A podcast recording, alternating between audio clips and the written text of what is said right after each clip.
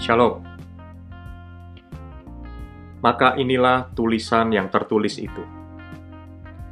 Mene mene tekel ufarsin. Dan inilah makna perkataan itu. Mene, masa pemerintahan Tuanku dihitung oleh Allah dan telah diakhiri. Tekel, Tuanku ditimbang dengan neraca dan didapati terlalu ringan. Peres, kerajaan Tuanku dipecah dan diberikan kepada orang Media dan Persia. Daniel 5 ayat 25 sampai dengan ayat yang ke-28.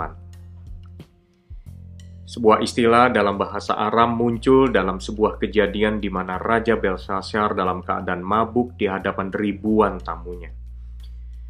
Dia memerintahkan orang-orang membawa perkakas emas dan perak dari dalam rumah Allah yang sebelumnya telah diambil oleh ayahnya Nebukadnezar. Sebuah sikap yang sangat merendahkan ketika mereka menggunakan perkakas-perkakas tersebut untuk minum-minum anggur sembari memuji dewa-dewi mereka. Tapi kemudian wajah raja menjadi pucat melihat punggung tangan menulis di dinding istana. Tuhan Allah yang berkuasa atas alam semesta telah melakukan intervensi yang membuat raja yang ceroboh ini kehilangan kekuatannya. Siapa yang bisa berhadapan dengan raja di atas segala raja? Apa yang bisa disombongkan? Prestasi apa yang bisa dibanggakan? Di hadapan manusia, Raja Belsasar bisa dianggap sebagai orang yang sukses. Jabatan raja adalah kedudukan yang tertinggi dari sebuah kerajaan. Tetapi di hadapan Tuhan, Raja Belsasar didapati kualitas kehidupannya terlalu ringan. Tuhan sudah memutuskan kerajaan yang dipimpinnya dipecah dan diberikan kepada Media dan Persia. Ketika Tuhan mempercayakan sesuatu kepada kita, Tuhan mau hasil yang berbobot. Bobot mengacu kepada kata kabot, yang juga berarti kemuliaan. Kemuliaan adalah bagian yang tidak terpisahkan dari Allah kita. Dan bobot selalu ada dalam setiap pekerjaannya.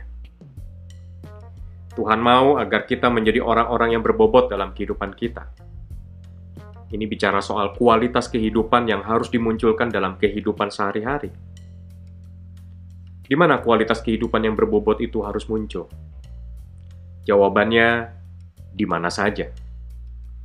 Dalam pekerjaan, pelayanan, dalam hubungan rumah tangga, dan juga dalam kehidupan bersosial dengan orang-orang di sekeliling kita. Bagaimana bobot itu dihitung? Cara paling mudah adalah dengan menilai perkataan kita. Apakah perkataan kita adalah perkataan dengan kualitas Allah? Atau kita juga bisa menilai perbuatan kita. Apakah kita melakukan, bertindak, dan berbuat dengan kualitas Allah? Atau kita juga bisa memonitor pikiran kita sendiri. Apakah kita selalu merenungkan dan memiliki pikiran Allah? Allah kita adalah Allah yang meminta hasil atau buah. Dan hasil yang Tuhan mau bukanlah hasil yang ringan atau buah yang tidak matang. Bukankah Tuhan berkata, "Jika tidak berbuah, akan ditebang"? Semua yang ada pada kita adalah bentuk kepercayaan Tuhan kepada kita.